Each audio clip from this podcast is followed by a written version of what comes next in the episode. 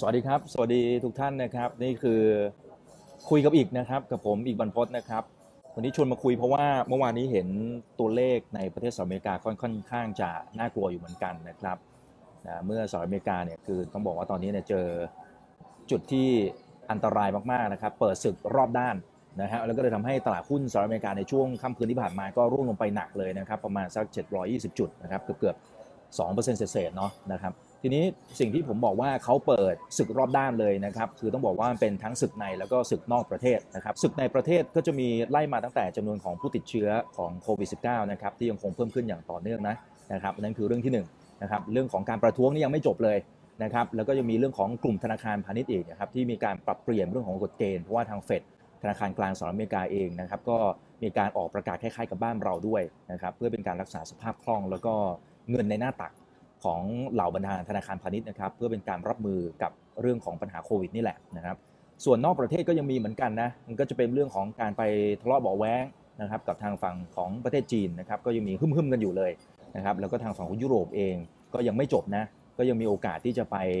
เก็บผสมภาษีอะไรต่างๆ ตั้งกำแพงภาษีนะครับ นั่นคือกรอบใหญ่ๆที่ตอนนี้ทางฝั่งของอเมริกาเนี่ยเจอศึกหนักรอบด้านจริงๆนะครับ แต่ว่าตัวเลขที่ตอนนี้เนี่ยค่อนข้างจะเป็นสิ่งที่น่ากังวล คือจำนวนของผู้ติดเชื้อโควิด -19 ในช่วงค่ำคืนที่ผ่านมานะครับ เพิ่มขึ้น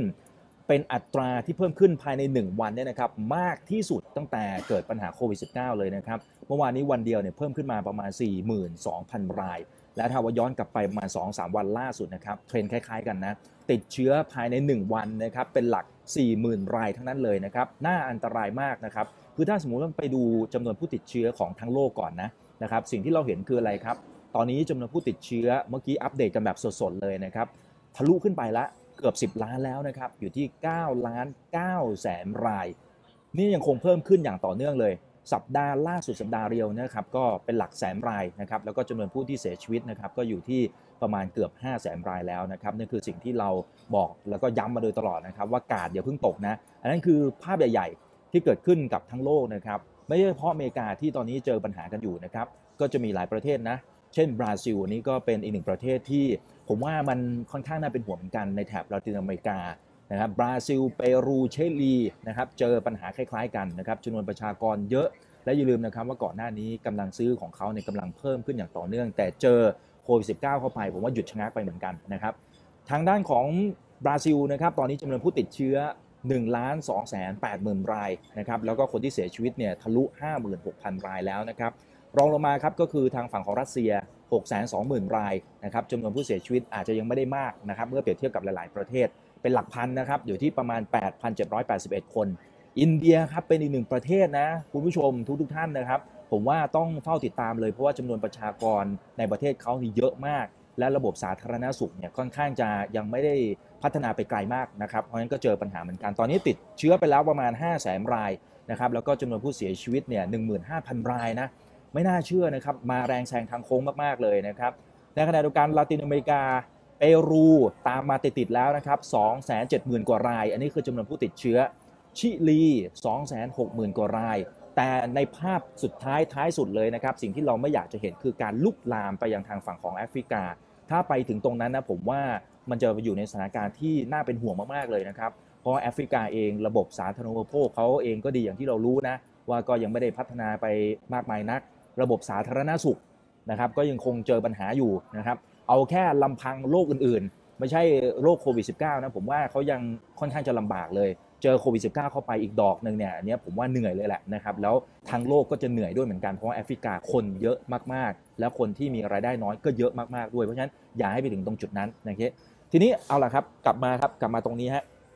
คือโดยตามปกติแล้วถ้าว่าย้อนกลับไปดูสถิตินะครับการเกิดโรคระบาดเนี่ยโอเคเอาละเรื่องของสภาพแวดล้อมต่างๆ มันไม่สามารถที่ไปเทียบเคียงได้ร้อยเปอร์เซ็นต์นะแต่ว่าในฐานะที่เราเป็นนักลงทุนเนี่ยเราคงต้องหาจุดอะไรที่มันพอจะยึดได้บ้างแหละนะครับนั้นถ้าหากว่าย้อนกลับไปโรคระบาดรอบนู่นนะครับ 1929 ที่เป็น Spanish flu นะครับหรือว่าตัวไข้หวัดสเปนเนี่ยตอนนั้นมี 3 เวฟนะมีการแพร่ระบาด 3 ระลอกนะครับแล้วลอกแรกนะครับเกิดขึ้นก็คืออยู่ในช่วงนั้นแหละ 1929 แล้วมันก็หายไป แล้วมันกลับมาอีกนะครับหลังจากนั้นอีกไม่กี่เดือนกลับมาแล้วยอดภูเขาครับมันสูงกว่าเดิมนะครับมันสูงกว่าเดิมนะแล้วยอดที่ 3 ระลอกที่ 3 ที่มันกลับมาเนี่ยก็ยังถือว่าสูงเหมือนกันแต่ว่าต่ำกว่ารอบที่2นะครับพอผ่านพ้น3ระลอกไปอยู่ๆมันก็หายไปเลยนะครับผมแล้วก็เรื่องของระบบ การรักษาอะไรต่างๆมันก็ดีขึ้นละรับมือเอาอยู่ละนะครับนั่นคือสิ่งที่เกิดขึ้นกับ Spanish flu นะครับส่วนถ้าเป็นระลอก H1N1 นะครับในช่วงประมาณสักปี 2009เนี่ยสามระลอกเหมือนกันนะเจอ3ระลอกเหมือนกันนะครับแต่ว่าไอระลอกที่มันเกิดขึ้นเนี่ยมันเป็นเหมือนภูเขาลองนึกภาพตามผมนะนะครับลูกแรกมันมาแบบจริง ๆ ก็สูงนะครับระลอกที่ 2 ที่มันเกิดขึ้นเนี่ยนะครับมันลดลง ไอ้อันที่2เนี่ยมันลดลงนะครับแต่อันที่ 3 มันพุ่งขึ้นมาอีกนะครับอันเนี้ยก็เป็นสิ่งที่ทำให้หลายคนก็ค่อนข้างจะกังวลอยู่เหมือนกันแต่ในท้ายที่สุดนะครับแล้วก็สามารถบริหารจัดการได้ แล้วก็ผ่านพ้นวิกฤตรอบนั้นไปให้ได้ คือสิ่งที่ผมอยากจะชี้ให้เห็นคืออะไรครับคืออยากจะบอกว่าจริงๆ แล้วในการที่มันเกิดระลอกที่2นะครับมันเป็นสิ่งที่เกิดขึ้นได้อยู่แล้วนะครับแล้วตามสถิติที่ผ่านมาที่เป็นโรคระบาดเนี่ยมันเกิดถึง 3 ระลอก แต่รอบนี้ที่ถือว่าเป็นสิ่งที่น่าเป็นห่วงสำหรับทางฝั่งของอเมริกานะ คือมันยังไม่จบระลอกแรกอะครับ มันยังไม่จบระลอกแรก แล้วเขาพยายามที่จะปิดกั้นอะไรทุกอย่างนะครับ ล็อกดาวน์ไปสักระยะหนึ่งแล้วก็เจอปัญหาภายในต่างๆนะครับ แล้วก็มีการประท้วงถูกไหมฮะ แล้วก็มีความพยายามที่จะ reopening นะครับ หรือว่าปลดมาตรการล็อกดาวน์ ปรากฏว่าพอกดกดเอาไว้เนี่ย มันกดแล้วมันเอาไม่อยู่เนี่ย อันนี้ผมว่าเป็นสิ่งที่น่าอันตรายมากๆเลยนะครับสำหรับประเทศสหรัฐอเมริกา น่าเป็นห่วงนะนะครับ คืออย่างตอนในช่วงประมาณสัก ปลายเดือนมีนาคมนะครับถ้าจำกันได้เนี่ยก็มีกระแสเรียกร้องแล้วเพราะประเทศของเขาเนี่ยเป็นประเทศสิทธิเสรีภาพใช่ไหมคือถ้าสมมุติว่าปิดล็อกนานๆนะครับประชาชนก็อึดอัดห้างร้านอะไรต่างๆ ก็จะล้มหายตายจากกันไป ก็เลยมีการเรียกร้อง แล้วก็ผสมโรงไปด้วยกระแสการเรียกร้องการประท้วงภายในของเขานะครับ Black Lives Matter นะครับแล้วก็เรื่องของปัญหาเหลื่อมล้ำมันผสมปนเปกันไปหมดนะนะครับพอมันมีการประท้วงหนักๆเข้านะครับ ก็เลยทำให้หลายคนกดดันประชาชนคนอเมริกันเขาบอกเฮ้ยไม่ได้ คุณมันทำอย่างนี้ได้ยังไงนะครับ คุณมาพูดถึงเรื่องของการใส่หน้ากากได้ยังไงนะครับ ซึ่งตรงนี้มันเป็นจุดที่สำคัญมากๆ แล้วสิ่งที่เราเห็นคืออะไรครับ สมมุติเราไปดูตามสถานที่ท่องเที่ยวต่างๆนะนะครับ เช่น ชายหาด สิ่งที่เราเห็นคืออะไรครับโอ้โหวัยรุ่นเนี่ยไปเต็มกันไปหมดเลย ผมเห็นสำนักข่าวที่หนึ่งนะครับจำไม่ได้อาจจะเป็น CNN นะเขาไปสัมภาษณ์นะครับที่บริเวณชายหาดนะครับแล้วก็คนแบบเต็มยังกับมดยังกับหนอนเลยครับคนเยอะมากๆนะ แล้วก็ไปสัมภาษณ์นะครับว่าเฮ้ยยูยูไม่กลัวเหรอยูไม่กลัวเรื่องของโควิด -19 เหรอตอนนี้มันแพร่ระบาดไปทั่วโลกแล้วก็ทั่วประเทศสหรัฐอเมริกาเลยนะยูไม่กลัวเลยจริง ๆ เหรอนะครับพอไปถามเขาบอกว่าเฮ้ยก็ประธานาธิบดีโดนัลด์ทรัมป์เนี่ยเขายังไม่ได้สวมหน้ากากเลยเฮ้ยนี่คือเหตุผลส่วนหนึ่งของเขานะครับหรือเขาบอกว่า เอ้าก็ไอมาเที่ยวที่นี่มาที่ชายหาดเนี่ยก็เพราะว่าอยากจะ enjoy life นะครับ แล้วก็ไม่คิดด้วยนะครับว่าโรคระบาดมันจะแพร่ระบาดมาติดเชื้อกับที่ตัวเรานะครับ เพราะว่าเขายังเป็นวัยรุ่นอยู่แต่สถิติในช่วง 2 เดือนที่ผ่านมานะครับไม่ว่าจะเป็นทางด้านของแคลิฟอร์เนียนะทุกท่านครับมันเป็นตัวเลขที่น่าตกใจมาก เมื่อคนที่ติดเชื้อส่วนใหญ่เลยนะครับ ประมาณเกือบเกือบครึ่งหนึ่งนะเชื่อไหมครับว่าเป็นวัยรุ่นนะอายุตั้งแต่ 18 ปีนี่แหละนะครับไอคนที่ไปปาร์ตี้เนี่ยแหละนะครับไอคนที่ไม่กลัวอะไรทั้งสิ้นเนี่ยไม่สวมหน้ากากอะไรนี่แหละนะครับแล้วก็เรียกร้องเรื่องของ เสรีภาพต่างๆของเขาเนี่ยนะครับไปติดเชื้อแล้วก็เยอะมากๆ อายุตั้งแต่ 18 ปีจนถึงประมาณสัก 34 ปี อันนี้เป็นสถิติที่ผมว่าน่าตกใจอยู่เหมือนกัน ก็อาจจะไปทลายความเชื่อต่างๆ ของคนอเมริกันได้เยอะมากเลยนะครับ ตรงนี้ต้องต้องน่าเป็นห่วงเหมือนกัน พอไปดูจำนวนรัฐที่มีการติดเชื้อแบบเยอะๆ แบบเร่งตัวเลยนะครับมีมากถึง 30 รัฐด้วยกัน นี่ผมไม่ได้มีกราฟมาให้ดู แต่ผมไปดูกราฟมาแล้ว เดี๋ยวมาเล่าให้ฟังนะครับ คือ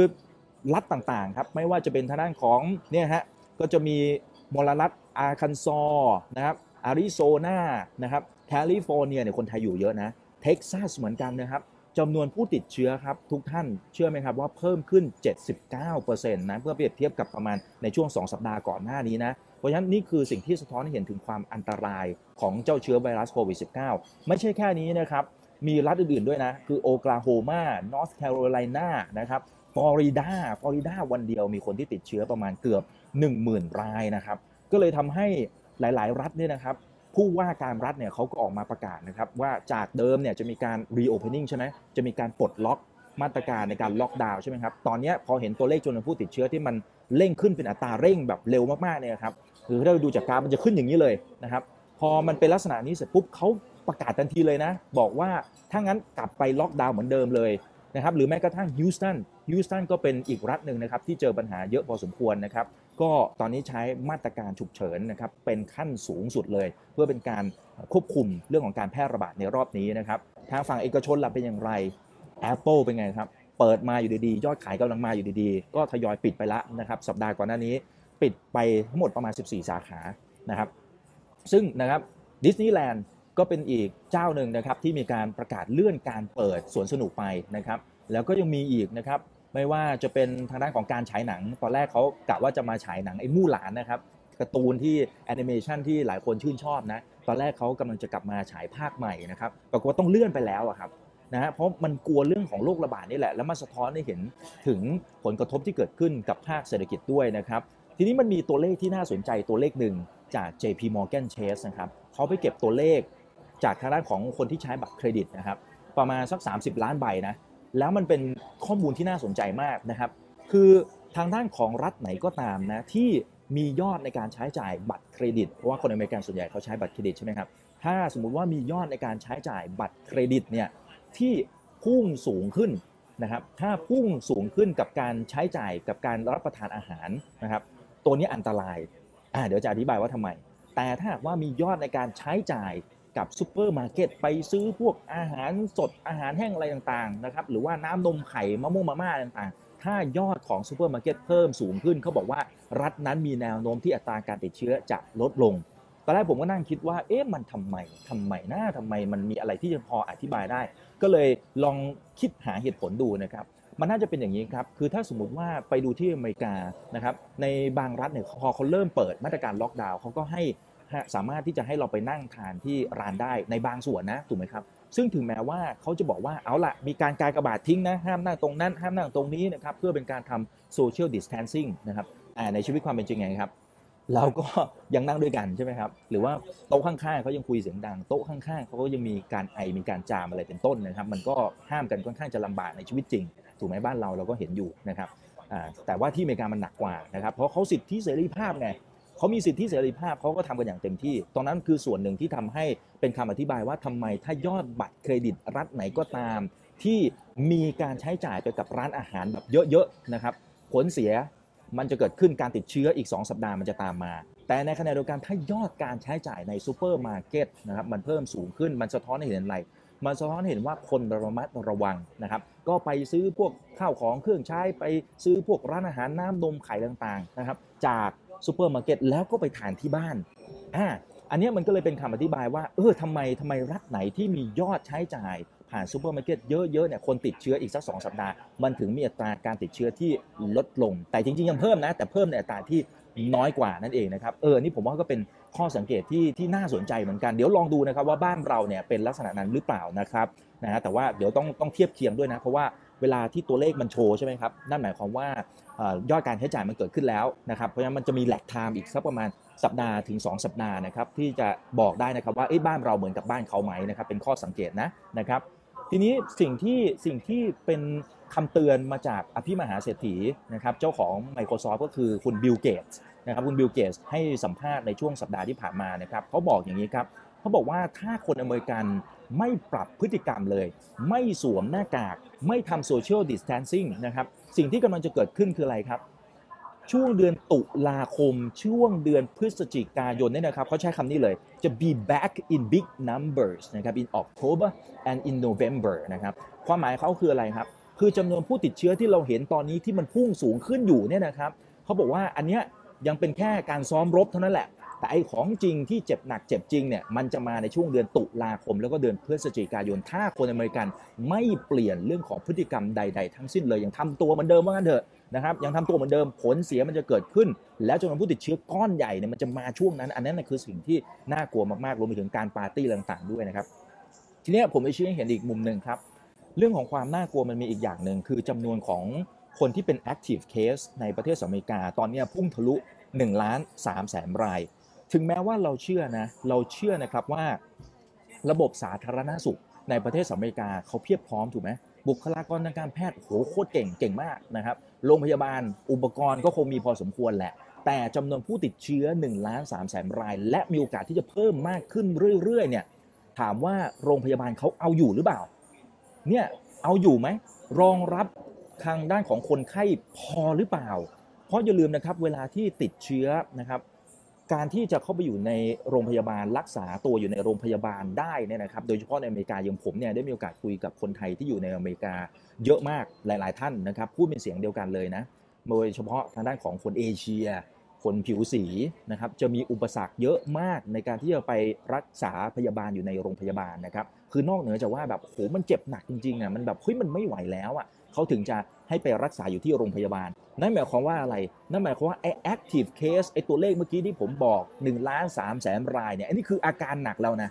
อาการหนักยังขนาดนี้ แถมไอ้ตัวเลขที่เป็นผู้ติดเชื้อที่เพิ่มมากขึ้นเรื่อยๆเนี่ย มันอาจจะทำให้ตัวเลขนี้เพิ่มมากขึ้นไปอีก มันอาจจะกลายเป็นล้านห้าหรือเปล่า อันนี้เราไม่รู้ไง แล้วในเรื่องของการที่จะรองรับจำนวนคนไข้ให้มันมากเพียงพอ เราก็ไม่รู้ด้วย capacity เขาได้มากน้อยแค่ไหนอย่างไร แต่สิ่งที่เราเห็นในหลายประเทศเป็นไงครับ ปัญหามันคืออยู่ตรงนี้แหละ เช่นทางฝั่งของจีนช่วงแรกๆที่จำนวนผู้ติดเชื้อมันพุ่งแบบพุ่งปรี๊ดอะฮะพอมันพุ่งปรี๊ดเสร็จปั๊บเขาก็เลยมีการสร้างโรงพยาบาลขึ้นมาที่เมืองอู่ฮั่นเราเห็นใช่ไหมครับที่มีการสร้างอยู่รวดเร็วภายใน 9 วันนะครับแล้วก็สามารถรองรับคนไข้ได้แบบมหาศาลมากๆ แล้วก็มีการแยกคนไข้แยกเสร็จปุ๊บนะครับไปตรวจถ้าตรวจเจอปั๊บไปรักษาแยกออกจากคนไข้ปกติธรรมดาธรรมดาเพราะฉะนั้นเขาสามารถเอาอยู่สถานการณ์มันเลยเอาอยู่ แต่ถามว่าอย่างอเมริกา มันทำได้อย่างนั้นเหรอครับ สร้างโรงพยาบาล 9 วันเหรอครับ ผมว่ายากนะ ถูกไหมฮะ เป็นไปไม่ได้ด้วยซ้ำนะครับ หรือหลาย ๆ ประเทศรวมถึงบ้านเรา ถ้ามันถึงจุดนั้นจริง ๆ เนี่ย มันก็คงจะไม่สามารถที่จะสร้างโรงพยาบาลได้เร็วขนาดนั้น หรือบุคลากรทางการแพทย์มีมากเพียงพอเหรอ คนจีนเขาเยอะขนาดนั้นถูกไหมครับ เขาสามารถเกณฑ์เอาคุณหมอจากที่อื่น ๆ เนี่ยนะครับ มาช่วยที่อู่ฮั่น มันลุมมาตุ้มนะครับ ช่วยกันได้ แต่ที่อเมริกาทำได้เหรอ ถูกไหมฮะ หรือเครื่องมือ หน้ากงหน้ากากอุปกรณ์ทางการแพทย์เครื่องช่วยหายใจชุด PPE มันพอเหรอถูกไหมฮะเพราะฉะนั้นนี่คือสิ่งที่อยากจะชี้ให้เห็นว่าอเมริกาตอนนี้ที่เห็นอยู่บางทีมันอาจจะเป็นแค่เหมือนกับคลื่นลูกแรกอะแต่ไอ้คลื่นก้อนใหญ่ ๆ มันกำลังจะมา หลายคนบอกว่านี่คือเวฟ2ของอเมริกา แต่ผมผมให้นิยามแล้วกันว่าจริงๆ มันอาจจะเป็นแค่เวฟ1.1 มันเป็นแค่ภาคต่อของภาคแรก แล้วมันจะเป็นสิ่งที่อันตรายมากๆนะครับ สิ่งที่เป็นผลกระทบนะครับสิ่งที่เกิดขึ้นในช่วงไตรมาสที่หนึ่งคืออะไรครับ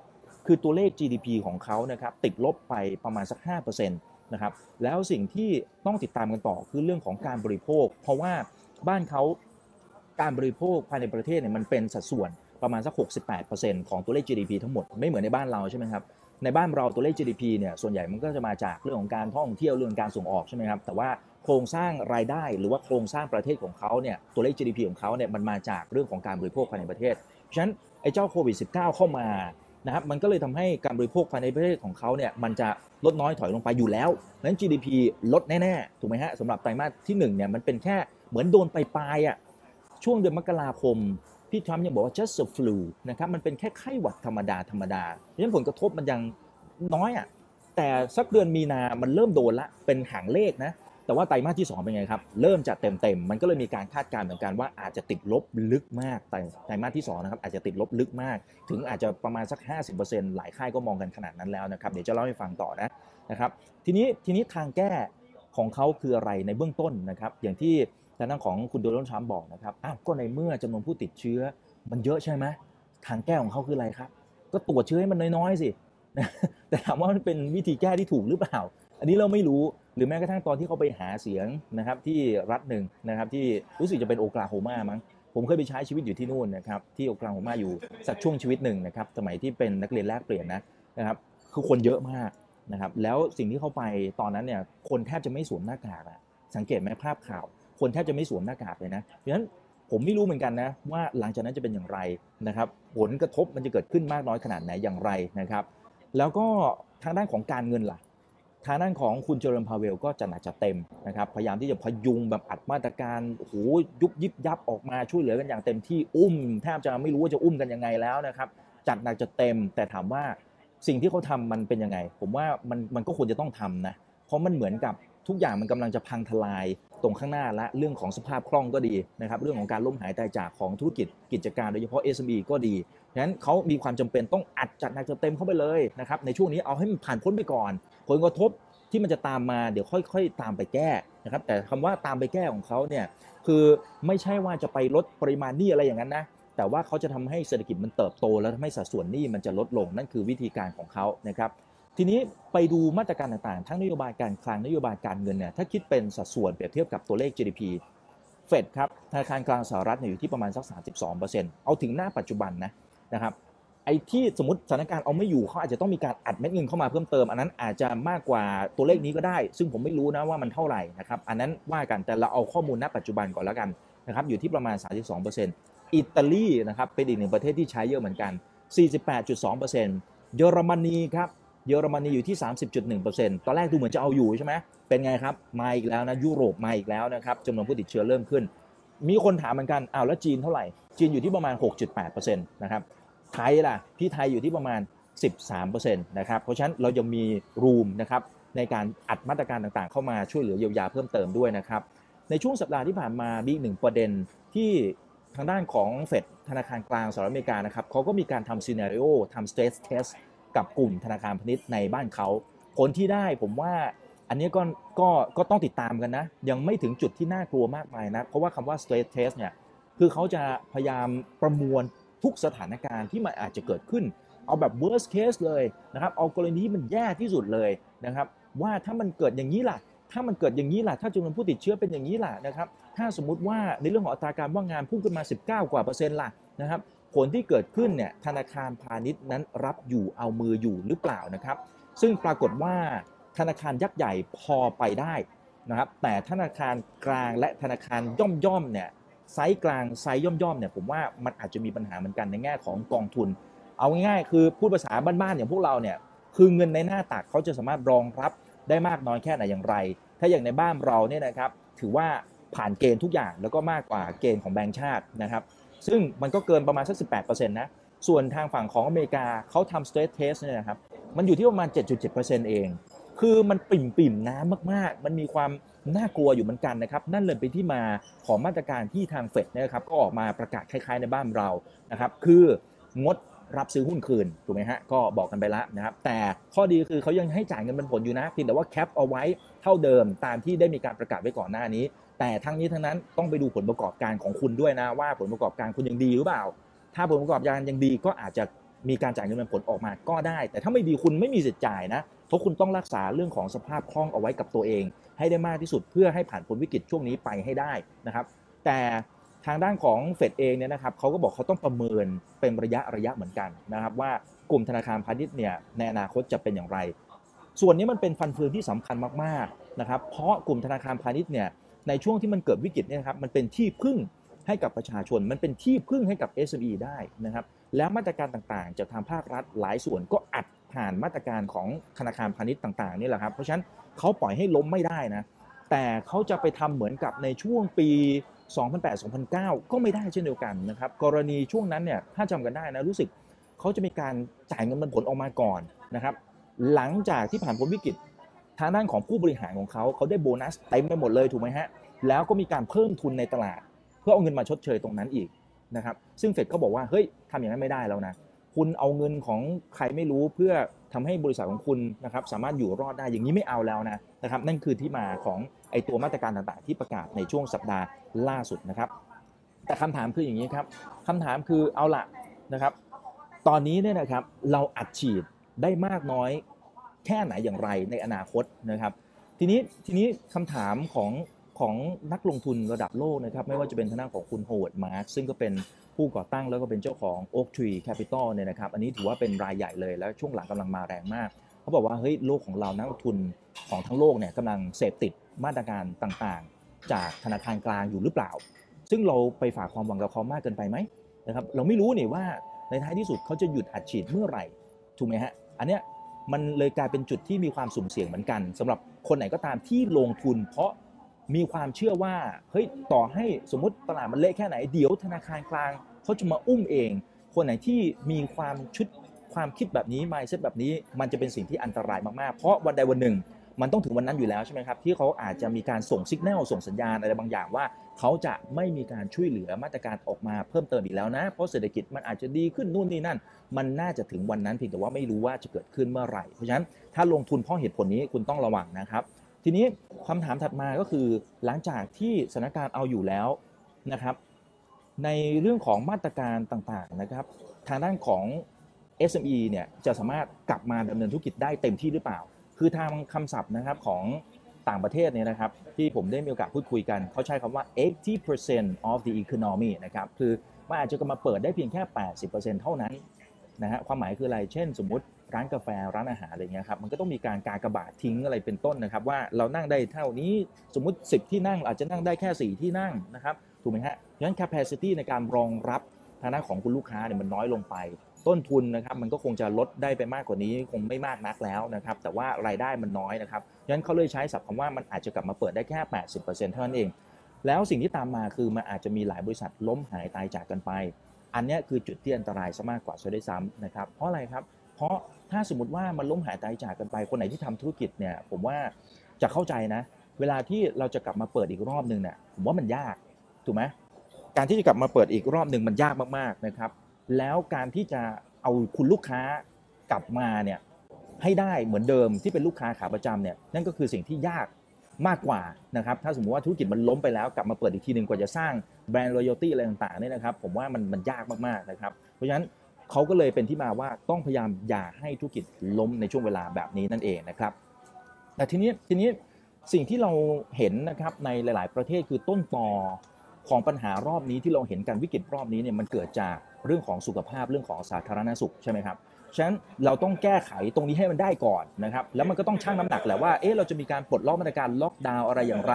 ถ้าเปิดเร็วจนเกินไปจำนวนผู้ติดเชื้ออาจจะมากขึ้น นะครับแล้วอาจจะทำให้เศรษฐกิจอาจจะพังลงไป อาจจะมีบริษัทล้มหายตายจากกันไป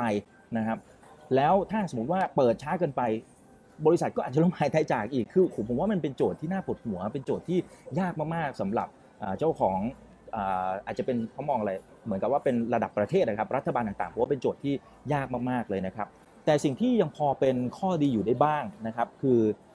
การที่หลายประเทศพอมีการผ่อนคลายต่างๆ อย่างเช่นทางฝั่งของจีนนะ พอเขาเอาอยู่ต้นตอของปัญหาของเขาคือเรื่องของสาธารณสุขใช่ไหมครับพอเขาเอาอยู่กลับมาเปิดประเทศอีกครั้งหนึ่งตัวเลขเศรษฐกิจก็กลับมาฟื้นอย่างรวดเร็วเลย ไม่ว่าจะเป็นเรื่องของตัวเลข PMI นะครับไม่ว่าจะเป็นเรื่องของจราจรอันนี้ก็ดูได้เหมือนกันนะหรือทางด่วนก็ดูได้เหมือนกันเขาเริ่มกลับมาแล้วนะครับหรือแม้กระทั่งยอดซื้อพวกสินค้าที่เป็นแบรนด์หรูๆมันก็กลับมาแล้วมันกลับมาแบบรวดเร็วมากนะครับ เพราะเอาละโดยภาพรวมมันก็จะมีคนที่อ่อนแอก็คือบรรดา SB หรือว่าคนที่มีรายได้น้อยอันนี้คืออ่อนแอใช่ไหมครับ แต่คนที่เขามีรายได้สูง มันก็ยังมีกำลังซื้ออยู่บ้าง กลุ่มนี้จะกลับมาได้เร็วนะครับ เพราะฉะนั้นสินค้าที่เกี่ยวข้องตัวนี้ก็คงจะได้รับอันนี้สงกันอยู่เหมือนกัน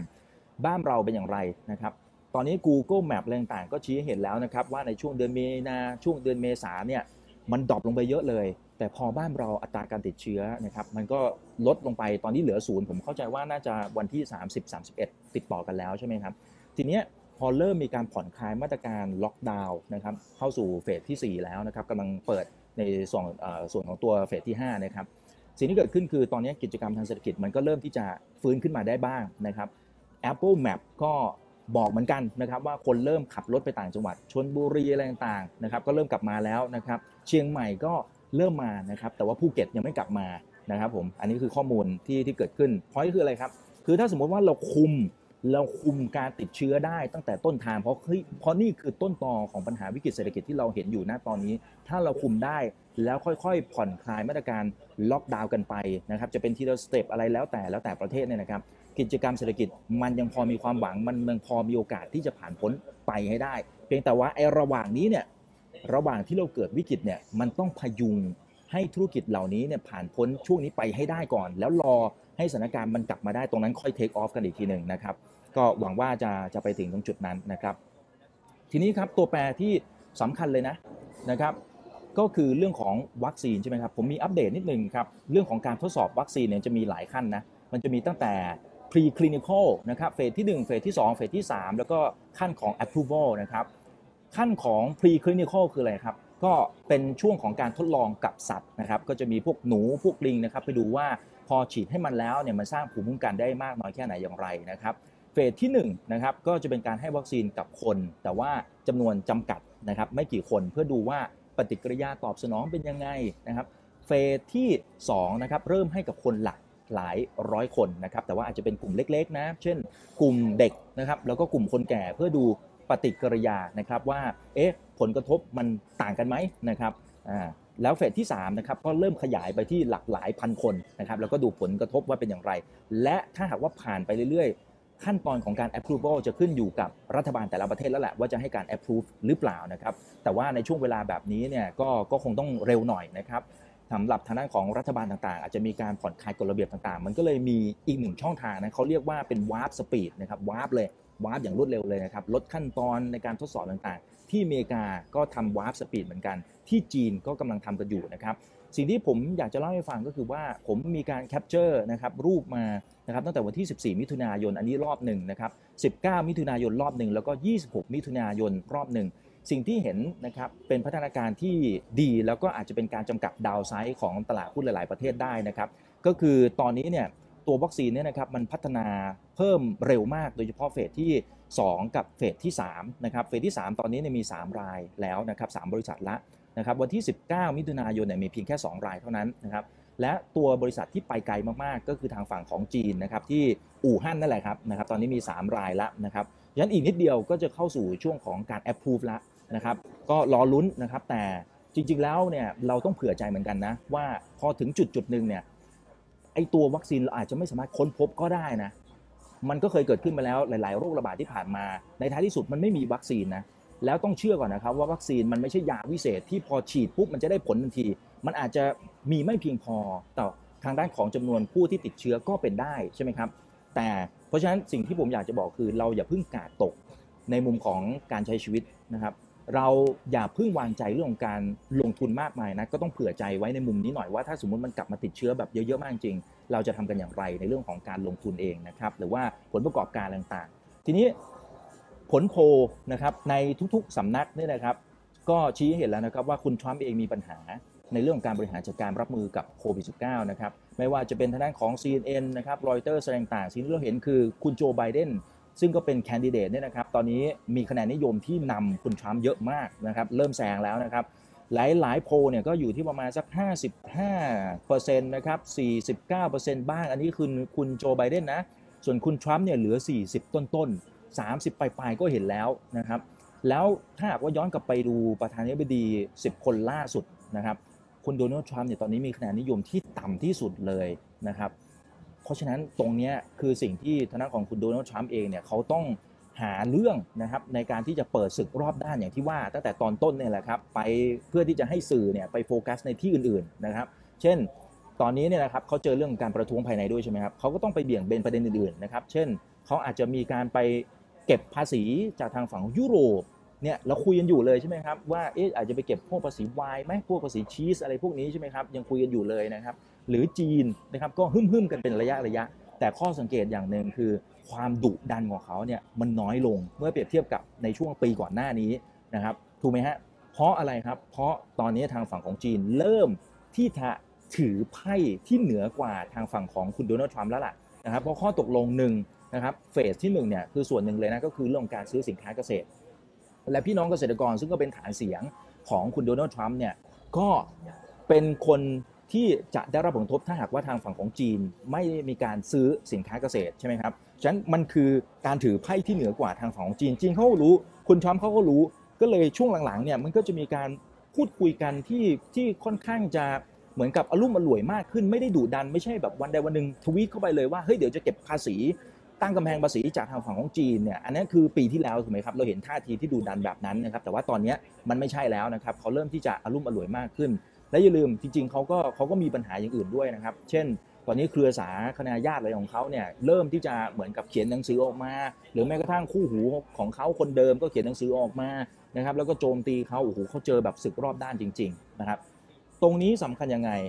ตรงนี้เนี่ยสำคัญครับเพราะว่าถ้าสมมุติว่า ทางด้านของอเมริกาไม่สามารถผ่านพ้นวิกฤตรอบนี้ไปให้ได้ หรือจบไม่สวยนะครับ สิ่งที่เกิดขึ้นคือผลกระทบมันจะเกิดขึ้นในหลายมุมนะครับ ไม่ว่าจะเป็นเรื่องของการค้าการลงทุนทั่วทั้งโลก อันนี้ผลกระทบระยะสั้นนะครับ มันจะมีผลกระทบระยะสั้นระยะกลางระยะยาว ระยะสั้นผลกระทบแน่ๆ เพราะตัวเลข GDP ของประเทศอเมริกาคิดเป็นสัดส่วนอยู่ที่ประมาณสัก 23%ของทั้งโลก ถูกไหมฮะเพราะฉะนั้นการที่เขาป่วยเขาเจอปัญหาภายในแล้วก็ไปทะเลาะกับคนข้างนอกเนี่ยนะครับ ถ้าเขามีได้รับผลกระทบอะไรต่างๆนั้นเศรษฐกิจโลกการค้าระหว่างโลกนะครับ ย่อมลดน้อยถอยลงไป อันนี้หลีกเลี่ยงไม่ได้นะครับ ประเทศไทยเองก็เป็นคู่ค้าที่สำคัญ เพราะเราส่งออกไปที่ประเทศเขาเยอะมาก อย่างไตรมาสล่าสุดเนี่ยนะครับ ตัวเลขในเรื่องของการส่งออกที่ส่งออกไปยังประเทศอเมริกานะครับ จริงๆ ถ้าไปหักพวกยุทโธปกรณ์พวกทองคำเนี่ยนะครับ บวกนะ บวกประมาณ 14% นะแล้วก็มีการส่งออกพวกอิเล็กทรอนิกส์ฮาร์ดดิสก์อะไรต่างๆนะครับไปที่อเมริกาเยอะเลยนะครับแต่ถ้าสมมุติว่าอเมริกากำลังซื้อเขาหายไปจริงๆนะครับผลกระทบมันก็จะส่งผลกระทบต่อบ้านเราด้วย อันนี้คือผลกระทบระยะสั้นนะครับระยะกลางก็คือเรื่องของ trade war นี่แหละนะครับที่มันอาจจะสร้างความอึมครึมนะครับสร้างความไม่มั่นใจให้เกิดขึ้นกับในแง่ของคนทำธุรกิจนะครับนักธุรกิจเขาต้องการความมั่นใจเขาถึงจะลงทุนอะไรต่างๆนะครับอันนี้ก็จะเป็นผลกระทบที่เป็นลูกโซ่ ผลกระทบระยะยาวล่ะเป็นอย่างไร แน่นอนครับ เรื่องของ supply chain ระดับโลกมันอาจจะเปลี่ยนก็เป็นได้นะครับ ถ้าอเมริกามีปัญหานะครับกับหลาย ๆ ประเทศหรือว่าแม้กระทั่งตัวเขาเองนะครับ ไม่ว่าจะเป็นเรื่องของ deglobalization นะครับก่อนหน้านี้เราพูดถึง globalization ที่ทำค้านการขายแบบกับหลาย ๆ ประเทศทั่วทั้งโลกใช่ไหมครับแต่ต่อไปมันอาจจะไม่ใช่นะถูกไหมฮะเราอาจจะเน้นเศรษฐกิจภายในประเทศ การตั้งฐานการผลิตส่วนหนึ่งเอาละมันอาจจะมีการย้ายออกมาบ้างเพื่อเป็นการกระจายความเสี่ยง แต่อีกส่วนหนึ่งก็อาจจะทำที่ประเทศของตัวเองก็เป็นได้นะเพราะฉะนั้นกลุ่มนิคมอุตสาหกรรมต่างๆ ต้องชั่งน้ำหนักให้ดี หรือแม้กระทั่งต่อให้เขาออกมาขยายฐานการผลิตอยู่ข้างนอกก็จริง แต่ตัวเลือกมันไม่ได้มีเฉพาะประเทศไทยเท่านั้นนะเวียดนามก็กำลังมาแรงมากๆนะครับเพราะฉะนั้นตรงนี้คือการโยกย้ายฐานการผลิตระยะยาวนะครับที่เราจะต้องคำนึงถึงอยู่เหมือนกันนะครับ แล้วก็แต่ข้อดีอย่างหนึ่งนะผมว่า คือประเทศไทยเนี่ยเคยผ่านวิกฤตมาหลายรอบแล้ว โดยเฉพาะรอบล่าสุดนะครับต้มยำกุ้งนะครับ สถานะทางการเงินของหลาย ๆ บริษัทโดยเฉพาะบริษัทยักษ์ใหญ่เราค่อนข้างจะแข็งแรงเหมือนกันนะครับ แล้วก็ในแง่ของหนี้สินต่อทุนต่างๆ เราก็ค่อนข้างจะมีไม่ได้สูงมากมายนะเมื่อเทียบกับรอบนู้นนะครับ ระบบธนาคารพาณิชย์ที่เราเห็นว่ามีการออกมาตรการนู่นนี่นั่นอะไรเงี้ยแต่เรื่องของสภาพคล่องเรื่องของฐานทุนยังแข็งแรงเมื่อเปรียบเทียบกับหลาย ๆ ประเทศ หรือแม้กระทั่งเปรียบเทียบกับทางฝั่ง ของสหรัฐอเมริกาเราแข็งแรงมากๆเพราะเราผ่านวิกฤตมาแล้ว นั่นคือข้อดีมากๆนะครับงั้นแต่ก็อย่าเพิ่งวางใจโดยเฉพาะการใช้ชีวิตตอนนี้ผมเห็นแล้วนะครับ เวลาที่เราไปตามที่ต่างๆเนี่ยนะครับหรือเอาง่ายๆดูทางโซเชียลก็ได้ ตอนนี้เลื่อนๆไปเป็นไงครับ เราเริ่มเห็นแล้วนะครับ คนออกไปท่องเที่ยวเยอะนะไปตามต่างจังหวัดเยอะนะนะครับ คนเริ่มไม่ใส่หน้ากากแล้วถูกไหมฮะคนเริ่มจะปาร์ตี้กันเยอะขึ้นนะครับ อันนี้ผมว่าต้องต้องร่วมด้วยช่วยกันระมัดระวังกันหน่อยนะครับ เราทำได้ดีแล้วนะครับในช่วงหลายเดือนที่ผ่านมา ก็หวังว่าที่ที่มันเราเจ็บกันมาเรื่องของเศรษฐกิจแรงต่างมันได้รับผลกระทบกันมานะครับ ก็หวังว่ารอบนี้จะเจ็บแต่ว่าจบนะครับ แต่ถ้าว่าเราไม่ได้ร่วมด้วยช่วยกัน ผมว่าถ้ามันมาระลอก 2 เหมือนกับทางฝั่งของอเมริกาอเมริกาเป็น 1.1 เป็นระลอก 1.1 นะครับแต่บ้านเราถ้าถ้าเราคุมกันได้ไม่ดีนะครับ แล้วมันกลับมาเนี่ยอันนี้ผมว่ามันจะส่งผลกระทบในภาพที่ใหญ่มากนะครับ ก็หวังว่าจะไม่ถึงจุดนั้นเนาะพอดีมันเป็นจังหวะ ที่หาที่นั่งได้พอดี และอยากจะเล่าพอดีก็เลยมาจัดให้กับทุกๆท่านเลยนะครับเอาละฮะคนไหนดูทางฝั่ง YouTube ฝากกด subscribe และกดกระดิ่งด้วยนะครับ วันนี้สวัสดีครับ